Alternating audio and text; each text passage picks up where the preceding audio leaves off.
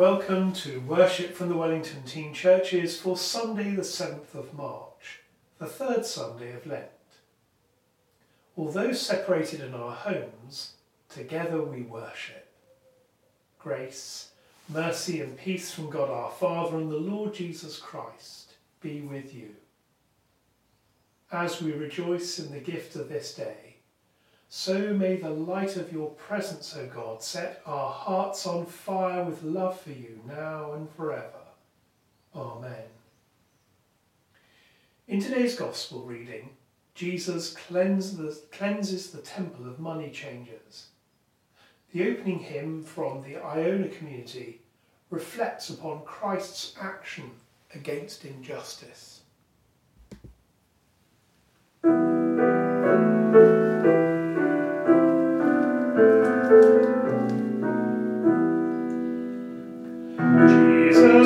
Christ is raging, raging in the streets, where injustice spirals and real hope retreats. Listen, Lord Jesus, I am angry too. In the kingdom's causes, let me rage with you. Christ is healing, healing in the streets, curing those who suffer, touching those he greets. Listen, Lord Jesus, I have pity too. Let my care be active,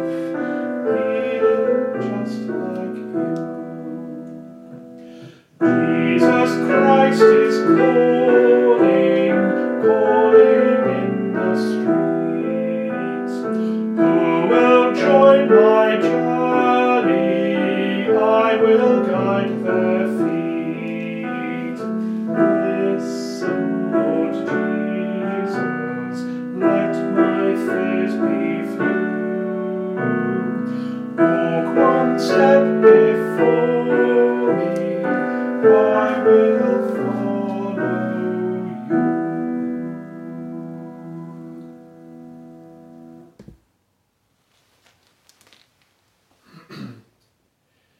Jesus, full of the Holy Spirit, returned from the Jordan and was led by the Spirit into the wilderness, where for forty days he was tempted by the devil. Let us acknowledge our need for forgiveness and for healing. Wash me thoroughly from my wickedness and cleanse me from my sin. Lord, have mercy. Make me a clean heart, O God, and renew a right spirit within me. Christ, have mercy. Cast me not away from your presence, and take not your Holy Spirit from me. Lord, have mercy. Almighty God, who in Jesus Christ has given us a kingdom that cannot be destroyed, forgive us our sins, open our eyes to God's truth, and strengthen us to do God's will, and give us the joy of his kingdom, through Jesus Christ our Lord. Amen. A reading from John chapter two, beginning at verse thirteen. It was nearly time for the Judean Passover, and Jesus went up to Jerusalem. In the temple he found people selling cows, sheep and doves, and the money changers sitting there. He made a whip out of cords and drove them all out of the temple, sheep, cows and all. He spilt the money changers' coins onto the ground and knocked over their tables. Take these things away, he said to the people selling doves. You mustn't turn my father's house into a market. His disciples remember that it was written, The zeal of your house has eaten me up. The Judeans had this response for him. "What sign are you going to show us," they said, "to explain why you're doing this?" "Destroy this temple," replied Jesus, "and I'll raise it up in three days. "It's taken forty-six years to build this temple," responded the Judeans, "and are you going to raise it up in three days? But he was speaking about the temple of his body. So when he was raised from the dead, his disciples remembered that he had said this, and they believed the Bible and the word which Jesus had spoken.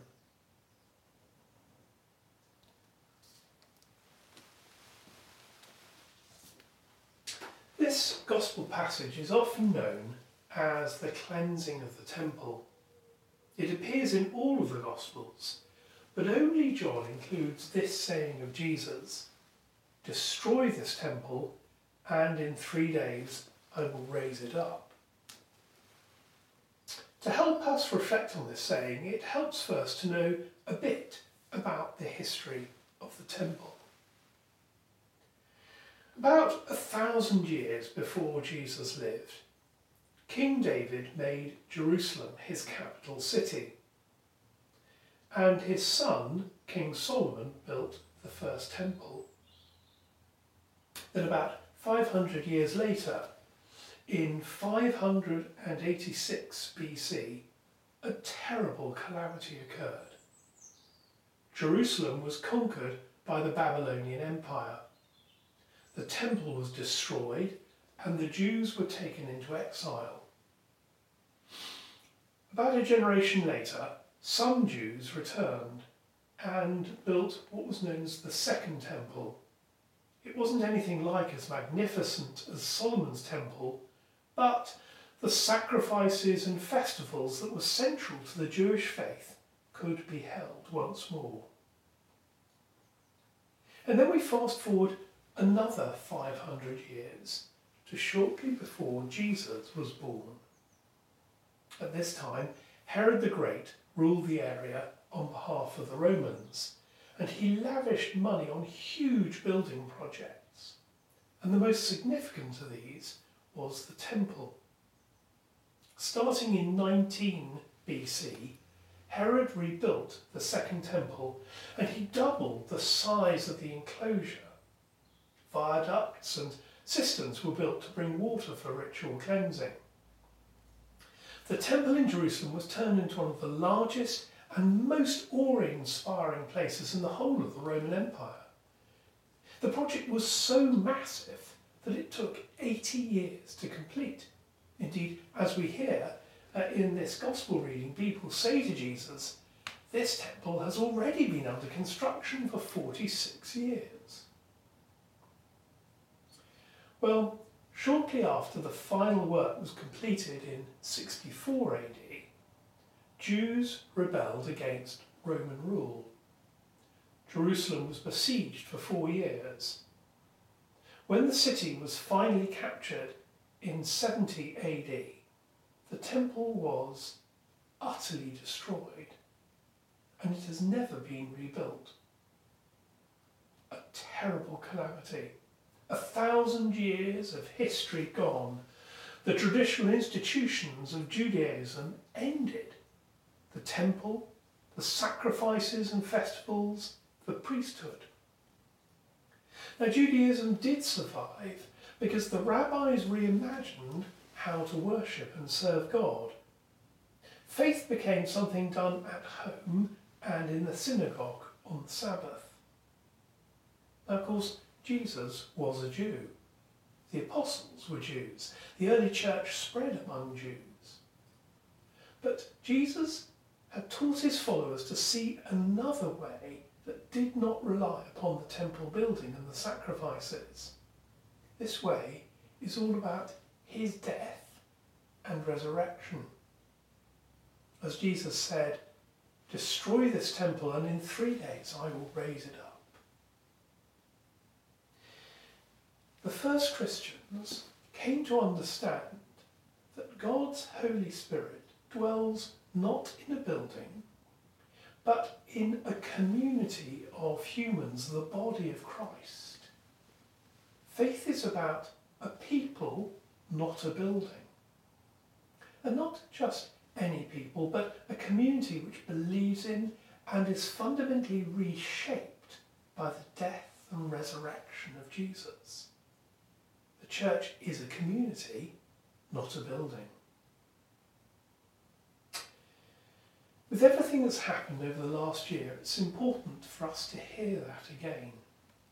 Yes, we can look forward to worshipping again in church, and when we do so, we need to remember that we are a community which serves the community.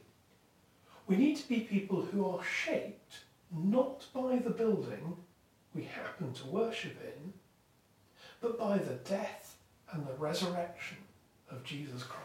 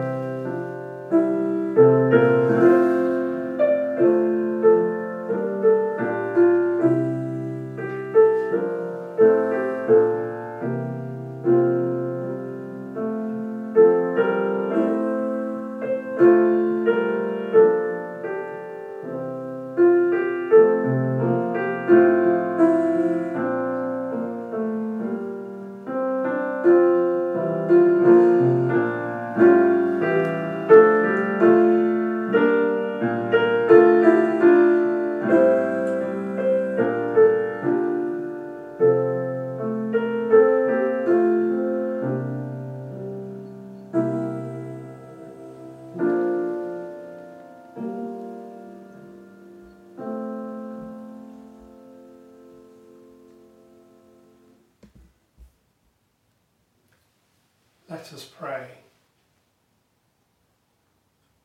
Lord, you come to your temple with zeal and indignation.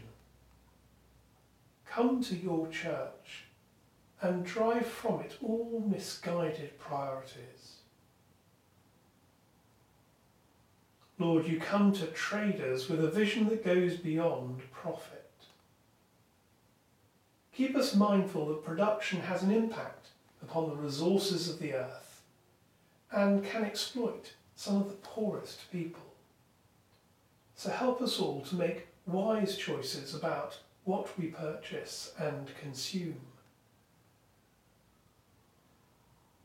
Lord, you come with compassion and judgment.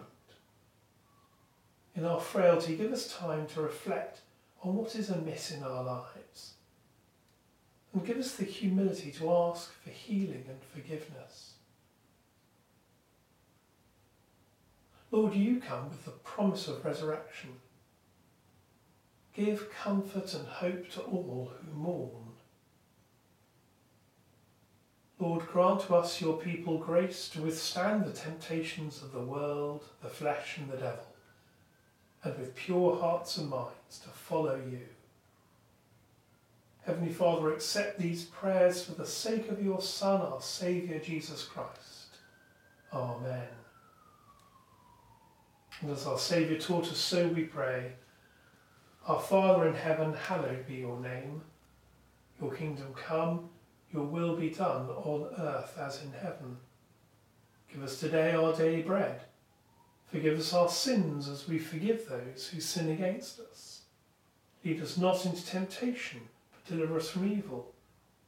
For the kingdom, the power, and the glory are yours, now and forever. Amen. As our worship draws towards an end, let us receive God's blessing. The God of hope, fill you with all joy and peace in believing through the power of the Holy Spirit, and the blessing of God Almighty, the Father, the Son, and the Holy Spirit, be with you and with all whom you love this day and forevermore. Amen. And so, friends, be alive with the life of Christ within